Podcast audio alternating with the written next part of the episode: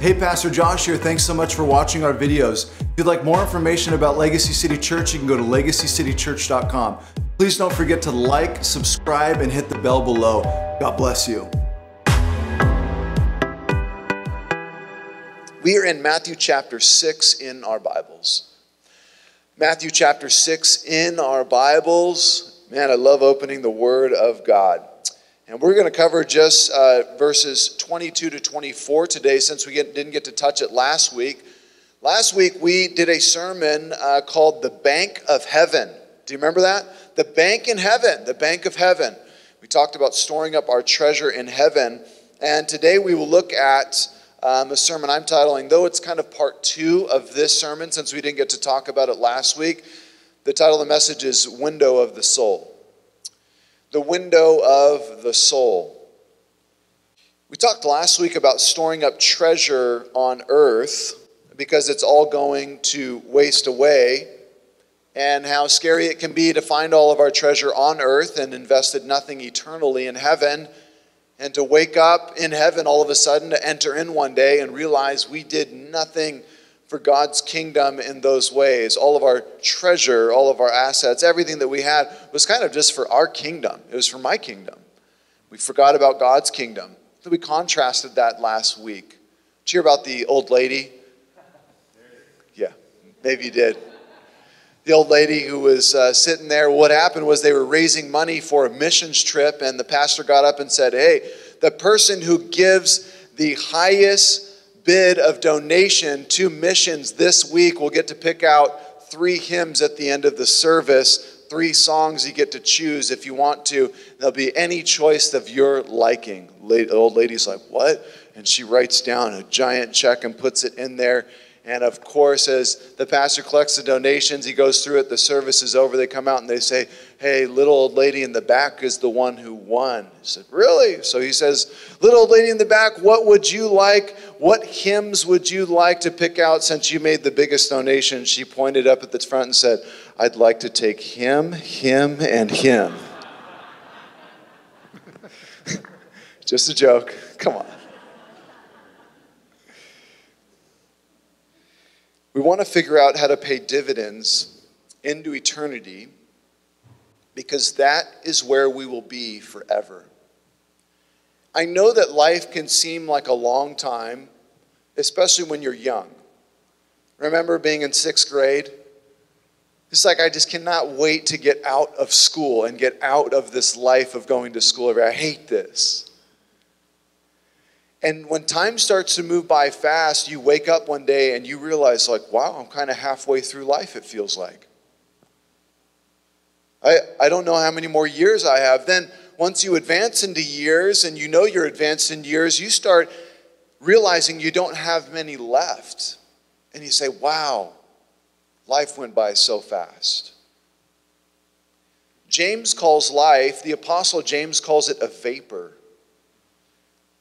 that it's here and gone, just like that.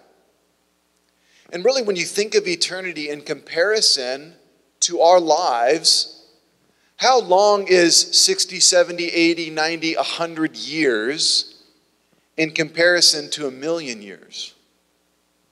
Times a billion years, times a trillion years. And that's only the beginning of eternity. Because eternity is forever. And so we have this little dash between two dates that goes on our tombstone that we call life. And we get to make decisions. And we get to plan and project. And we get to spend this life really the way that we want to. And each day we are spending it. You're spending your time. And it's good for us to stop and reflect and to see how we are spending it because it will be over quickly before we realize it. My grandma's birthday was on Friday. She's 90 years old. My grandma Tag, she made it to 90. And she's like, I know. She's like, I feel the same as I felt when I was 60. I still feel the same. I'm like, maybe a couple more aches and pains, but it's just the same. I'm like, Grandma, you've lived like three lifetimes. And so we got her an iPhone for her birthday. She had an old flip phone. She said, This phone is ancient. I said, I know, Graham, you need a new one. So we got her an iPhone so we can FaceTime her. But she remembers real dial up, you know? Turning the, uh, the, the dial. You see, time goes by quick. And this life goes by quick, and we will spend our life more alive than ever before in another place, far more than the place that we are here. And we got to get our minds there. When we get our hearts and our minds there, we actually have peace. We actually have hope. We can de stress get our eyes off of the things in front of us that mean so much and are such a big deal that are stressing us out. And remember that this place is ultimately not our home, we're just passing through. We're on a journey. And that's what I want to get us to think about again today. I hope it encourages you. I hope it strengthens you. I hope it enlightens you. I hope it gives you peace. Today we'll finish this text on this topic Jesus gives us a picture of the eye. Yes, these eyes being the window into your soul. These eyes being the window into your heart. And then he points out that we cannot serve both God and money, that it's either one or the other. What is money for? What's its purpose? How are we to manage it? If it's so much a part of our lives, why are we disconnected from it so much regarding spiritual things. It's really interesting. It's like, no, I keep the cash over there and I keep my spiritual things over here. Bible over here, money over there. It's really interesting when you link to the church. I understand why. It's because people have abused the use of money in church and manipulate people and try to get them to give maybe more than they should. They uh, coerce people and work old ladies over for cash on TV and they buy uh, million dollar jets and do all these crazy things. And they, they drive around in ridiculous cars that no preacher should be driving in. And, uh, and they, they don't blink an eye at it. They just say, keep sowing a seed because God's going to bless you if you give me more money. And they're working them over, and it's really sad. And that is why so many people are skeptical about money in the church. How should we be as a church? Transparent and honest. We, we, we should be godly in all things regarding finances. And Jesus knows that this is a huge problem in the human heart, and so that's why he talks about. You know that money is brought up over 2,000 times in the Bible? It's brought up more than heaven and hell. Yes. And stewarding what to do with these things. We're looking at Matthew chapter 6, just a couple verses. Can we stand for the reading of God's word? We'll look at Jesus' words and dive right in together. What do you say? All right. Matthew chapter 6. Take a look at verse 19 again. We'll read to 24. We'll get our context. We always stand for the reading of God's word to pay honor to Him and to remember whose words we are reading. It's not mine, it's the Lord Jesus. Jesus Himself is saying these things. Take a look.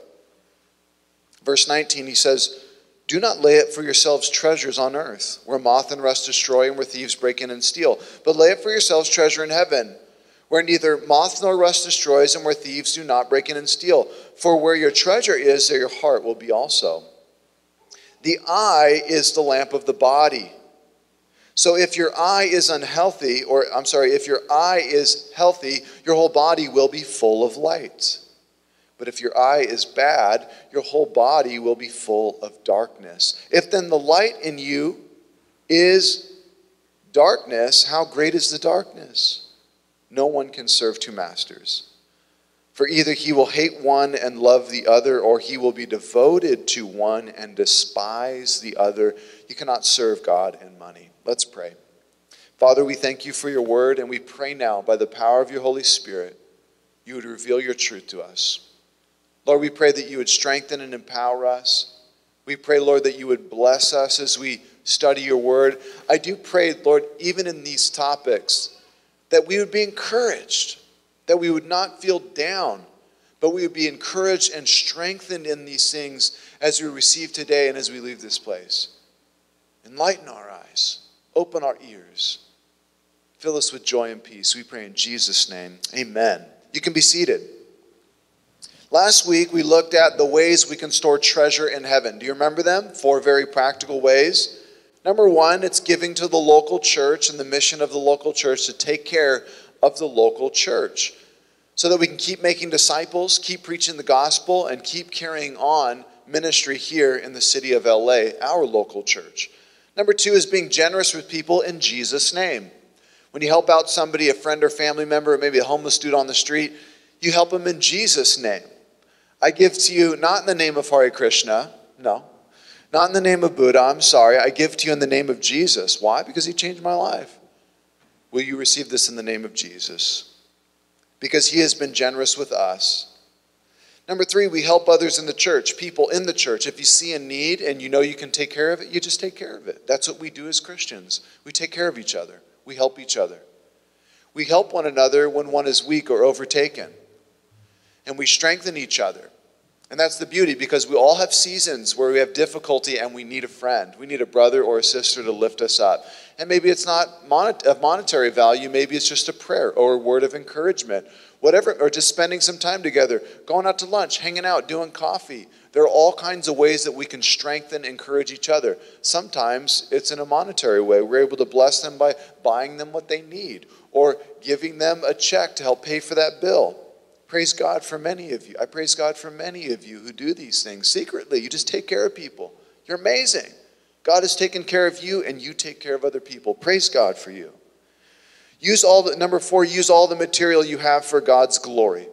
Like I said, um, use all of it for God's glory. If you can bless others with it, hey, enjoy cool stuff. Have fun. Have a blast. We actually, uh, I got the joy and, and blessing to go uh, flying with one of the brothers this last week. He's actually partial owner of a small plane, and we flew 25 minutes to Riverside to go and have lunch with a brother and bless him. And he thanked us like three or four times, just saying, Man, I miss the fellowship with the brothers. Thank you for doing that. I thought to myself, Man, a cool little plane trip of 25 minutes ended up being a blessing for another brother. What's the purpose of these material things? What are we using them for? To run around flashing to show status and how great we are? Or are they to bless others? It's okay to have things, it's okay to have material things. You just have to ask the question do you own them or do they own you? And you have to ask the question is this for my glory or has God gifted me these things to use it for His glory? If God's given you a nice space, bless other people with hospitality. If God has given you some finances, bless other people with taking care of them.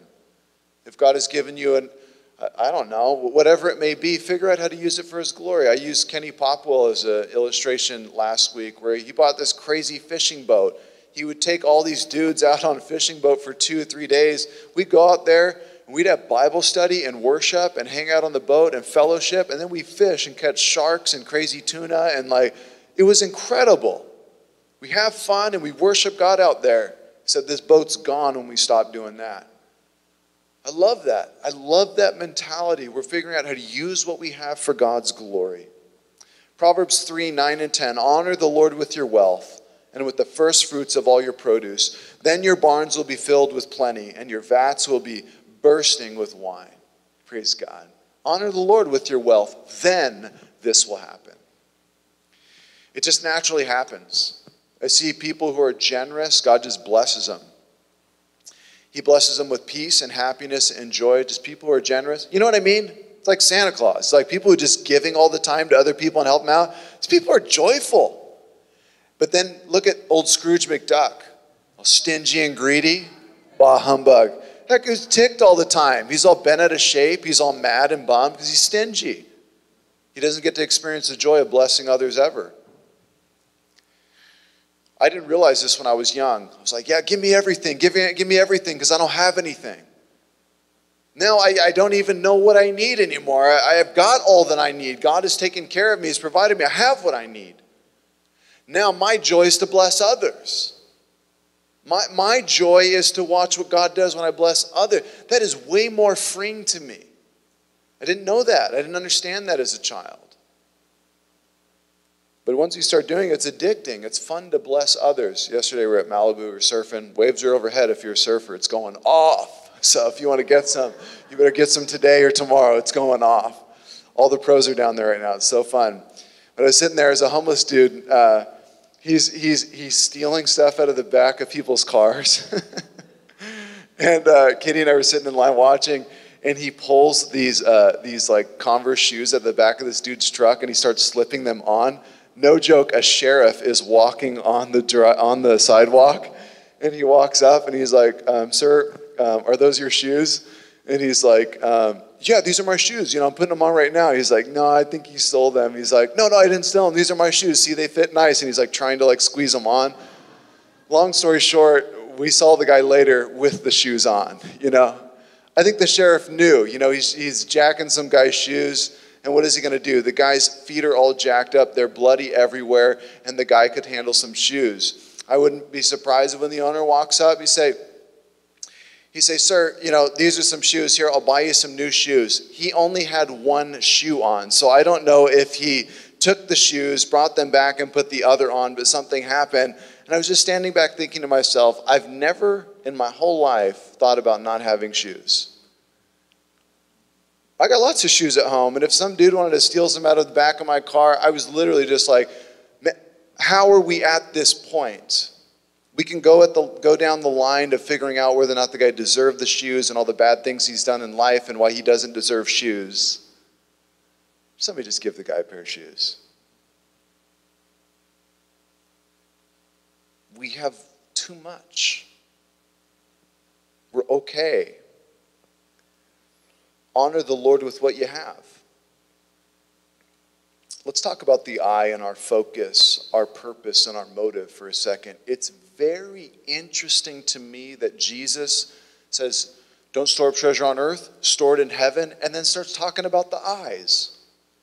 And then at the end of that, it's not random. At the end of it, he says, You can't serve God and money. It's like, what do eyes, what do the eyes have to do with any of this stuff?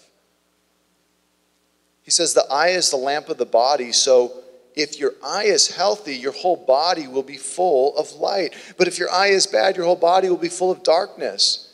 If then the light in you is darkness, how great is the darkness?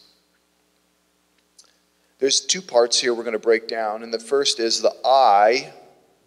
The eyes fill the heart. The eyes fill the heart. What have you set your eyes on? the pursuit of money, the pursuit of happiness, the pursuit of God. Really, what we set our eyes on is what our heart is full of. It's like a camera. You see, when you, whatever you point the lens towards with a camera, and when you press record, it's what the camera soaks in, remembers, and records. It's what the storage fills up with. The same is true with the eye. Whatever you set its focus on, it's recording and storing and soaking in. And where is the memory storage in your body? It's your heart. And so, whatever comes through the eyes, whatever you set your lens on, you press record, that's what starts filling up the heart.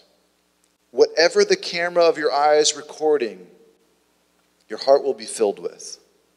If it is darkness, your heart will be full of darkness. If it is light, it will be full of light. Now, the big question what do you set your eyes on every day? What is your heart being filled with? What is the cameras taking in? Remember, it is not simply what goes into the eye visually, no, but the motive in which we are viewing or pursuing these things. For instance, it's not bad to focus on making money. It's bad when it's all we focus on and think about, when we focus on it with greed and we aren't generous. We have to focus on making money because we have to go to work in order to create some type of lifestyle where we can buy food and have a place to live. This is part of life. But the way in which you view it, the way in which you focus on it, the motive in which you are viewing and soaking in, there's two ways to look at it. Now, isn't there? Why has God given me this? Why am I pursuing this? Why am I building this bank account? Why? answer that question. The motive answers everything, the way that you are taking it in and storing it. Well, I'm going to do it so that people will respect me. I'm going to do it because I'm going to dominate everybody in my field and I want them to worship me. And I'm not giving anything away. Or, no, I'm building this bank account so I can bless a lot of people and help a lot of people. I'm going to take care of my family. I'm going to take care of the kingdom of God. That is my mission, my purpose. That's why God's gifted me in knowing how to make money. I used to tell young people this in the college career ministry all the time. I'd say, please learn how to become billionaires and fund the kingdom of God. Take care of all the missions work, dig all the wells that we need to dig, get Bibles to everybody, wipe out the food problem, wipe out the water problem on the earth, get the gospel into all parts of the world. Would somebody please figure this out and use the billions for God's glory? What else are you going to do with it? When you die, it's just left to other people. You better use it for God's glory before you step into eternity. How do you view making money? You see that? It, it's, a, it's a small difference, but it's major in the way that it soaks in and records in your heart. What is the purpose? It's not bad to focus on success and accomplishing, focusing, setting your eyes on it, as long as we don't worship it and pursue it at all costs. I'm going to be successful no matter what. I will smash and put down anybody. I will step on anybody. I'll be cutthroat in anything in order to gain. That's not right. Not at all costs. It's not bad to focus on women, brothers, especially if it's your wife, or single guys, as long as it's in love in the pursuit of marriage and not in lust. Two, two, another flip there. You can either pursue in true love in marriage with your wife, or there is another way through the eyes to store in lust. It's not bad to focus on material things as long as they don't overtake our lives. And that's all we think about, and that's all we pursue. It's okay to enjoy nice things. I love it. I really do. I enjoy it a lot. But it cannot be the main focus in life. Because if it is, when it's taken away from you, your heart will fall. Your mind will fall. You'll be depressed because you don't have it anymore. You see this happen all the time. People get rich and famous and successful, and then it's all taken away in a couple years, and they're like left with nothing. Nobody calls them anymore because their whole life was set on that. Be careful motive and the process in which we view through the eyes, through the lens, this is what Jesus is talking about, is very important. This is what Jesus is pointing out in not storing up treasure on earth. Don't store up idols in your heart through your eyes. Be careful not to covet another person's things. Be content with what you have in Jesus' name. You got some shoes on? Good. But I want those new kicks. I know. Me too, they're fun. But I'm good. I'm thankful. The Lord's taking care of me. It's important to remember that we don't have the power to give ourselves new eyes or new hearts. Anybody know how to do that?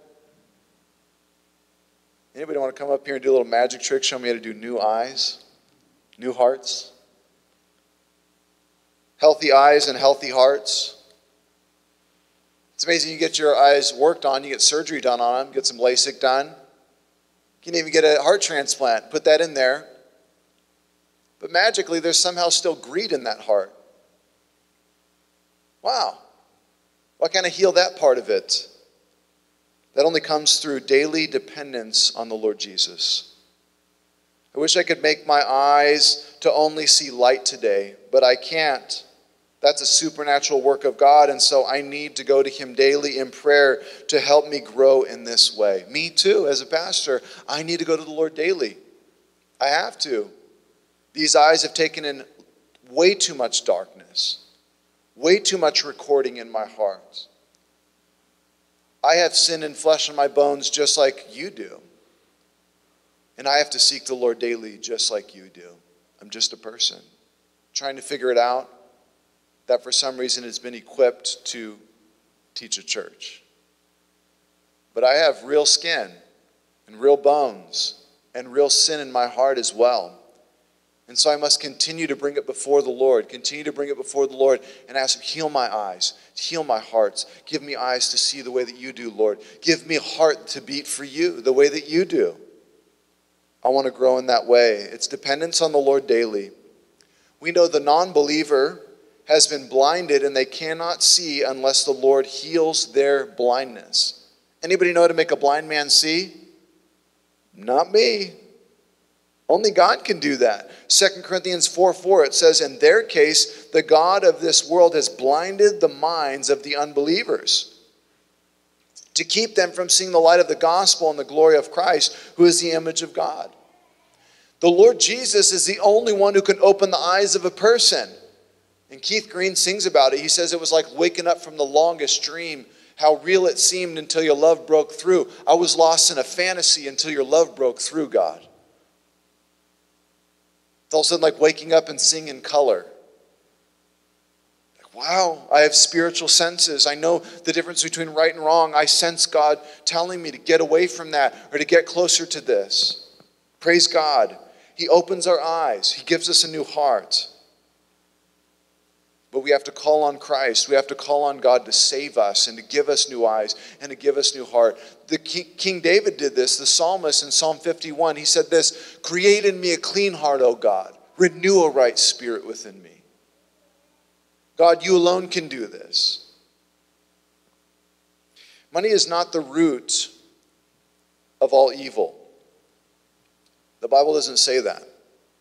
The Bible actually says, 1 Timothy 6:10, the love of money is the root of all evil.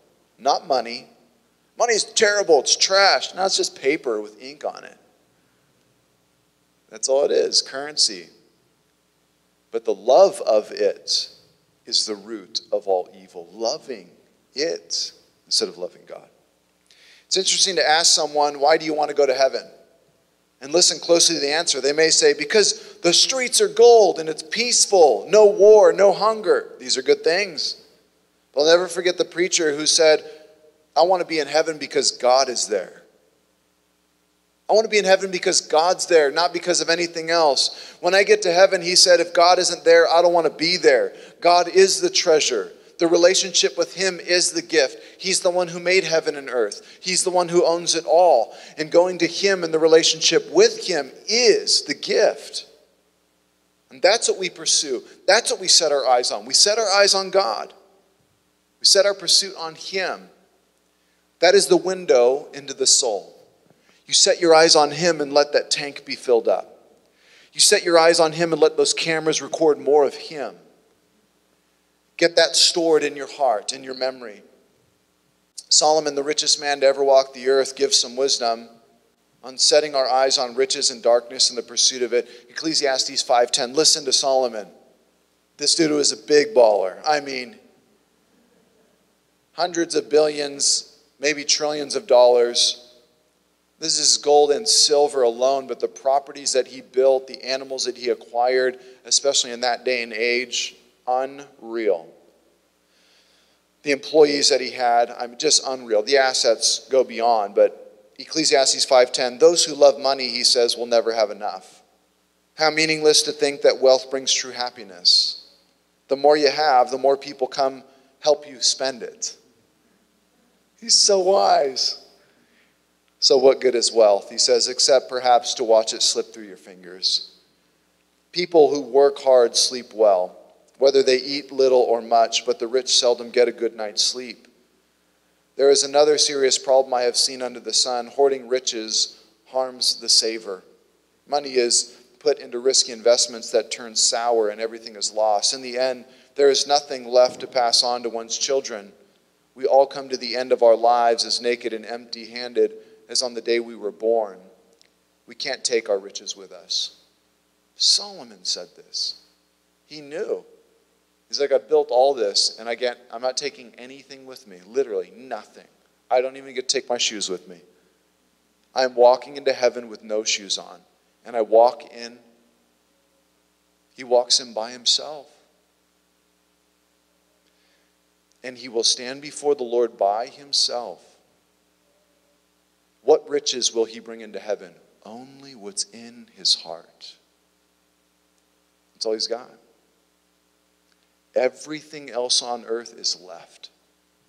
Only what he has stored in heaven eternally and what is in his heart. Isn't that amazing? Because we work so hard in this city to acquire. I know. I'm here too. These sermons are changing my mind and setting my gaze right as well.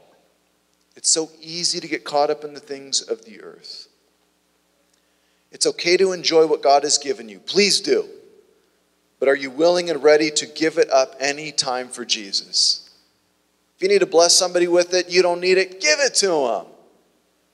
If you don't need it, give it to them. Who cares? You'll get another one. I'm not giving that away. No, I'm not letting him use that. Why not? God gave it to you. You give it to somebody else. Is there anything you won't give up for Christ? Then you might be the rich young ruler. You remember him? He saw Jesus walking by. This dude is rich, he's young, and he's a ruler. He has authority. Everybody on the planet knows him. He's rich and he's young. Everybody knows him. And he runs up to Jesus and says, Jesus, I want to follow you. He says, I've kept every single command since I was a little boy. Really, you kept every command, Jesus says. And it says in the text, Jesus says, He looked upon him with love. I love this. And maybe with a twinkle in his eye, Jesus says to him, Go sell everything you have and come follow me and a big smile from Jesus. Come on, just go sell everything you have, come follow me. And it says the young guy, his head went down, he was sorrowful, and he walked away because he had many possessions. I seriously wouldn't have been surprised if Jesus would have just said, as he's like, okay, Lord, I'm going to go sell it all. This is crazy. I don't know if I should do this. And the Lord's like, hey, don't go sell it all. It was a test. I just want to see your heart. Now, come on, take all those riches. We got some work to do. We got to go bless these families. We got to go do this thing. We're going to go and buy a boat. We're going to go over there and minister to those people. Let's go. For after all, in the book of Acts, there are many who are wealthy in those towns that Paul visited, and they used their homes for church because they didn't have a temple to go to. Like, we got a nice home in town. You want to come do church at our house? He's like, let's do it. They would rally everybody and do church. There's something in all of our lives that Christ might be saying, Go sell what you have and follow me. I don't know what that is for you. I have to figure out what that is for me. But you got to figure that out. Until you learn how to view money, you could be blinded in all other areas. Our eyes are cloudy, not focused on heaven, not focused on Jesus, but on earth. Money is a huge issue because it impacts every area of our lives. If we don't handle it correctly, our lives are not handled correctly. John MacArthur said this How you handle your money is the key to your spiritual perception.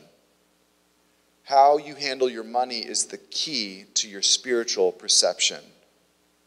That's probably why Jesus talks about it so deeply, is because it is the one thing we are all attached to and we can't get away from, and it can cloud our view. You ever see somebody lend money to a father or a mother or a family member or a friend and watch what money does to people? You watch those YouTube videos where people win the lottery and they got millions in the bank and like they wish they would have never got it. It was like the biggest curse of their lives. It ruined everything. Money changes things, money changes people, and it gets weird. That's why I got to put it in good context. Just hold it with open hands. Lord, what do you want to do? I trust you. You're either focused on heaven or on earth, storing in heaven or on earth. Your heart is in heaven or on earth. The proof is where you are storing it. Philippians 3:14 I press on toward the goal of the prize of the upward call of God in Christ Jesus. The prize is him. My eyes are on him. The second part of this, Jesus says, we've already read it, you can only be devoted to one or the other. Your master and King, the Lord Jesus, God, or money. You can only be devoted. I like the word. Would you say devoted with me? Devoted. One more time. Devoted. This is, think about that word attached to money and God. Devoted. And people are devoted sometimes to cash. Devoted, man. It's in every song, it's on every TV show, it's in every movie. It's always status symbol devoted. Jesus says you can only be devoted to one. It can't be a division here. And so you got to make that decision up in your heart and then figure out what that looks like in real time for your life. Devoted. John Calvin said, Where riches hold the dominion of the heart, God has lost his authority. Let me say it again. Where riches hold the dominion of the heart, God has lost his authority. If riches hold our heart, God doesn't. Psalm 73 25, whom I do I have in heaven but you, and besides you, I desire nothing on earth, the psalmist says. 2 Peter 1 3, his divine power has given us everything we need for life and godliness through the knowledge of him who's called us by his own glory and excellence. Jesus said in Matthew 6:33, "Seek first his kingdom and his righteousness, and all these things will be added unto you."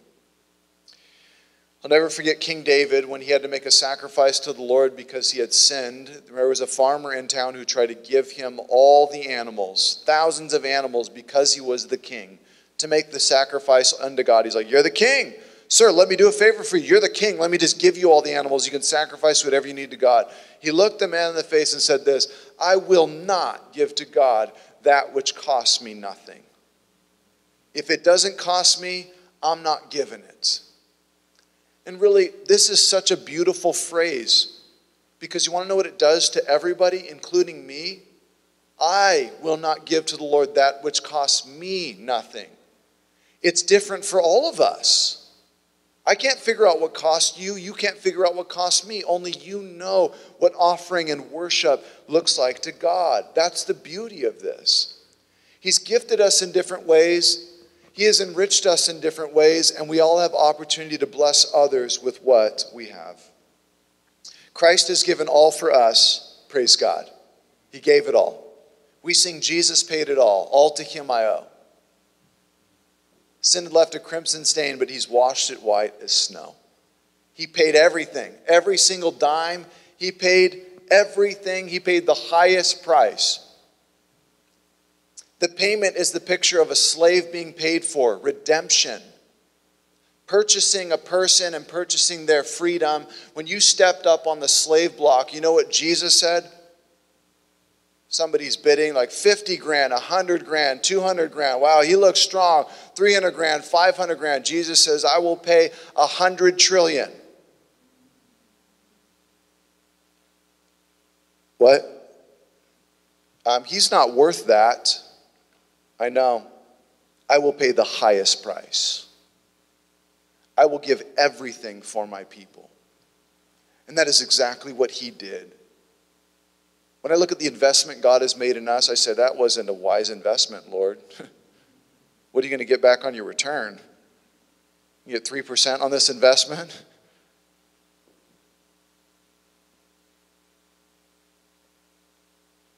Hebrews 12, 2, we do this by keeping our eyes on Jesus, the champion who initiates and perfects our faith. Because of the joy awaiting him, he endured the cross, disregarding its shame. Now he is seated in the place of honor beside God's throne. It is awesome. So I just continue to give and give and give unto the Lord, Pastor? How how, how should I give? I said, No, no. Just give until the Lord stops giving to you. If the Lord is blessing you, you bless other people. It's really simple. Philippians 3 8, indeed, I count everything as loss because of the surpassing worth of knowledge of Christ my Lord. For his sake, I have suffered the loss of all things and count them as rubbish in order that I may gain Christ. Cannot and will not be devoted to the pursuit of money over Christ. As Christians, by definition, this is paper, man. We just need this stuff to buy stuff and to get by and to enjoy a little bit of life and just use the rest to take care of your family and your friends and your church. Just get it all right in order and use it for God's glory before this thing's over. By, by definition, as a Christian, Christ followers, we actually do the opposite of pursuing money. We pursue Christ, we follow Him. We use money as a means on the earth to bring glory to God. I love this story when I read it. It says, I remember once hearing a preacher tell a story which he assured us was simple, literal truth. It illustrates perfectly the point which we are considering. It's a story of a farmer who one day went happily and with great joy in his heart to report to his wife and family that their best cow had given birth to twin calves one red one and one white one, two calves. And he said, You know, I've suddenly had the feeling and impulse that we must dedicate one of these calves to the Lord. We will bring them up together, and when the time comes, we will sell one and keep the proceeds. And we will sell the other and give the proceeds to the Lord's work. His wife asked him which he was going to dedicate to the Lord. There's no need to bother about that now, he replied. We will treat them both in the same way, and when the time comes, we will do as I say. And off he went. And in a few months, the man entered the kitchen looking very miserable and unhappy. When the wife asked him what was troubling him, he answered, I have bad news to give you. The Lord's calf is dead. But she said, You had not decided which was to be the Lord's calf. Oh, yes, he said, I had always decided it was to be the white one, and it's the white one that is dead. The Lord's calf is dead. And that seems the way it always is now, huh? It's funny. But we always, our heart, our mind always wants to try to figure a way out. Why are we scared to invest in the work of God? A couple reasons. I think we're scared the account is going to go empty. And that means we're not trusting the Lord, the Lord who owns everything. He says in Psalm 50 For every beast of the forest is mine, the cattle on a thousand hills. I know all the birds of the hills, and all the moves in the field is mine. If I were hungry, I would not tell you, for the world and its fullness are mine. Everything belongs to Him. We're nervous the account's going to drop if we give to the one who fills the account. How do we get here? Second reason we think we don't make enough money to give. We've talked about this last week. The poor woman in Luke 21. Truly I tell you, Jesus said, this poor widow has put more in there than all of them. For they all contributed out of their abundance, but she, out of her poverty, put in all that she had to live on. We think because we give our talents and time to the Lord, He doesn't expect us to give money to. The difference between giving money and talents, this passage is about money. 1 Timothy 6 is for the rich in this present age, charge them not to be haughty nor set their hopes on the uncertainties of riches, but on God, who richly provides us with everything to enjoy. They are to do good and to be rich in good works, to be generous and ready to share thus storing up treasure for themselves as a good foundation for the future, so that they may take hold of that which is true life. Gifts, talents, abilities, whatever it looks like, finances, resources of money, we just have to figure out what it looks like. It's different for all of us. The other reason is we don't give because we don't manage our own finances well. Many are held back from blessing others because we don't manage our own money correctly. And I'd like to close with a couple practical ways to help us do that. And that's how we'll end our study. Practical ways so that we can be freed from bondage and devotion to it and just use it for God's glory. Here are three practical applications. This is from stewardship.com. A guy by the name of Howard Dayton put it together, and I really like the way that he did it. First is contentment. Step one, practical contentment. 1 Timothy 6 6, godliness with contentment is great gain. You want gains? I want gains. You want gains in your account? You want to open that phone and find some gains? Contentment is the greatest gain. Godliness with contentment, to where you're at today, you're the richest dude on the planet. If you're content. Your wealth goes beyond what the rich can even purchase because they're not content. Dayton writes, It's interesting to me that in God's economy, we actually have great gain when we're not driven by the quest for more. We all have different vices. Mine has always been discontentment, he writes. I've always wanted to accomplish more, better, faster. But here's the crazy thing I've experienced the greatest gain when I was content, regardless of the outcome. It's okay to be driven to succeed, but it's unhealthy when success dictates our happiness. Family, when you're content in the Lord, you will spend less and spend wisely. You see, you see that you don't need this or that to gain happiness. You have the Lord, and He is our fulfillment, not more stuff. It's okay to buy things, but not to put yourself more in the hole or not to set yourself up for the future of blessing God with what you have. And people, don't impulse buy. Did you get that? Don't do that. Think about it. Sit on it for a week or two.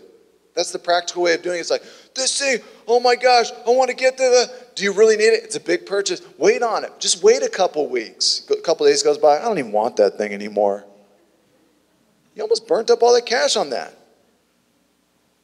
You know, you get that thing, and then all of a sudden it's like sitting over in the corner after two weeks, you don't even use it. Like, why did I get that? See, if you really, really need or want that thing, find the best price. Please, Christians, please. We have Google, okay? Find the best price. Always find the best price. Don't pay full price for anything if you can. There are deals everywhere all the time. You know, some of you don't have to do that, or maybe you did that when you were younger, but you don't have to do that now. And of course, that's fine. You understand your finances way better than I do, of course. But I'm telling you, if there is a way, find a better price. Second, a good man leaves an inheritance to his children's children. Proverbs 13 22. This verse keeps our life goals and our vision and our legacy front and center, our eyes focused on the goal when we're choosing how to use our money today. When we weigh what we want now against what we really want later, we realize how temporarily uh, satisfaction pales in comparison to a legacy of purpose and fulfillment. The long term, plan out the journey. Sit down and figure out a budget long term. And really, everyone should have a budget. If there's somebody in your family, one of your friends, or in the marriage, one is better with money than the other, just let them do the budget. Everyone should have a budget. You should know how much money is coming in and going out every single month. Whether out or figure out who can do this better. Mint.com. Mint.com. This is not a commercial. Mint.com is a great application that I use that really t- keeps track of every single every single purchase, every single dime that goes in and out of the account. It's beautiful. It lines up everything. Download it, figure it out. Listen, if you aim at nothing, you will hit it every time. Do you know that? I don't need a budget, I don't need a plan. You aim at nothing, you will hit it every single time. The only way, as the Bible says, is to leave an inheritance to your family and your kids and your grandkids is to plan and project. Let me add, I would never leave an inheritance to children, of course, who would squander it I want to leave an inheritance to my family and kids who will continue to use it for God's glory. We need to teach them how to save and spend and how to give to the church. My dad, I told you guys last week, give me a quarter to tithe. I had my little quarter. I'd walk into church as a kid, my little quarter, go put it in the basket. That was my gift to the Lord. We didn't have much, but my dad says we're tithing anyways. Teach your kids. Buy only what you need. If you don't need it, don't buy it. But I want it. I know. Buy only what you need. Then, when it comes time to buy what you want from time to time, you can and you should. You can afford it. The people buy what they don't need and they find themselves with empty bank accounts, sadly. Proverbs 22 7 The rich ruler finally over the rich rule over the poor, and the borrower is a slave to the lender. Uh, I like this one because it speaks honestly about the relationship between the debtor and the creditor. And God wants us to be in a position to hear from Him and to serve people in His name, not to be in bondage to payments and debt long term. And so, I understand there's some healthy debts, maybe like a house and a car, but I'd be careful to over leverage yourself in car payments and credit cards and all the rest. You'll bury yourself. And uh, if, you're, if you're not already there, I was there. I was tens of thousands of dollars in debt. Um, I had car payments. I had all this stuff going on in my 20s, and a, and a wealthy man sat me down and said, No, no, you're cleaning this up. We're going to consolidate this. You're going to pay all of this off. You're going to save this. You're going to put this away. And then started showing me how to invest. And you're going to start investing and going this way, and this is going to be your direction. So thankful that somebody sat down and showed me how to do that. I don't make car payments. I don't like car payments. I don't have any car payments. I haven't had car payments for, I don't know, 10 years. 15 years. But we, we pay everything off as we should. if we can. I know it's not easy and it's not just something you snap your fingers and do, but if you can get yourself in that position, you don't have to make payments. All the cash that comes into your account, you can then invest it and compound interest and turn that thing over into the future and then be more generous and give away more and bless more people. You see, if you're if you're tied down to all this debt, then it always comes in the back of the mind. I can't because I can't because I can't because, and we stay there for our whole lives. Romans 13, 8. Are you ready? Owe no man anything except for love. Isn't that good? Don't owe people stuff except for love. If you can get there, I'd encourage you to. It's not mandatory. I'm just trying to encourage you. I hope it's helpful. I know it's awkward, but I hope it's helpful. Okay? We have a, um, a class that we were doing on Tuesday nights that we will kick back up in the near future. But if you haven't been able to do it, a financial peace with Dave Ramsey is really helpful. Um, financial peace is what it's called. Dave Ramsey, you can look that up online. It's a biblical uh, perspective on money and finances. And even if you don't accept everything and apply it to your life, it's definitely helpful in getting you moving in that direction. And we'll do one of those car, uh, one of those um, classes in the near future as well. I always say live off of 80% of your income, tithe 10%, and invest 5 to 10%. See that? Invest 5 to 10%, tithe 10%, and live off of 80%. If you can figure out that equation, forget it. You're going to be blessed. God's going to take care of you. You're going to be full inside and out. Proverbs 6 6 Take lessons from the ants, learn from their ways, and become wise. They store for the winter they get just enough, as much as they need, and they have plenty for everybody to go around. Praise God. If you get your money in order, life will change for the better. You can give more to God and more to people. Okay? Can I give you one scripture and we'll close? Praise God for Jesus. Romans 8:31. What then shall we say to these things? If God is for us, who can be against us? He who did not spare his own son, but gave him up for us all, how will he not also with him graciously give us all things? Is God going to bless me? Is God going to take care of me? Is, is God really going to show up? He's already given you the great, He gave up His own Son. All of this other stuff is pennies in comparison. He's going to take care of his people. I have never seen the righteous go hungry. Never.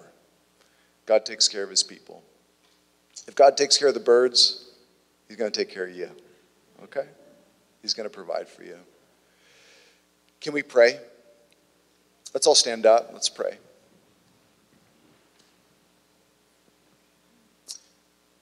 Father, we worship you now. you have truly given us the greatest gift. You have truly already made the greatest purchase for us, the purchase of salvation. You have given us your very own Son. What does that cost? Everything else pales in comparison. We thank you for your generosity towards us. Lord, I do pray that money and currency would just be a means to get through life and to enjoy some good times and to bless a lot of people.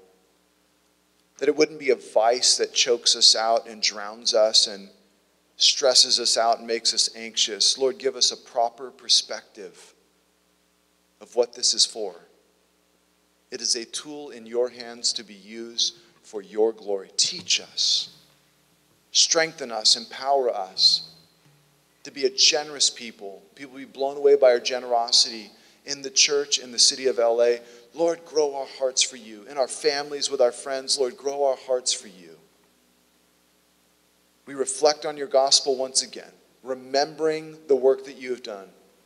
We have sinned greatly against you, but you have paid the price for our sin to forgive us of all sin, cleanse us of all unrighteousness. As we believe on your death, burial, and resurrection, Father, I pray that you would raise us to life. I pray that you give us new eyes and new hearts. I pray that you would encourage us and build us this day, that we'd have a new vision, a new view of how to handle these material things, these things on earth. Help us to do it for your glory. We, do, we turn to you now with all of our hearts. We do it in Jesus' name. Amen. Amen.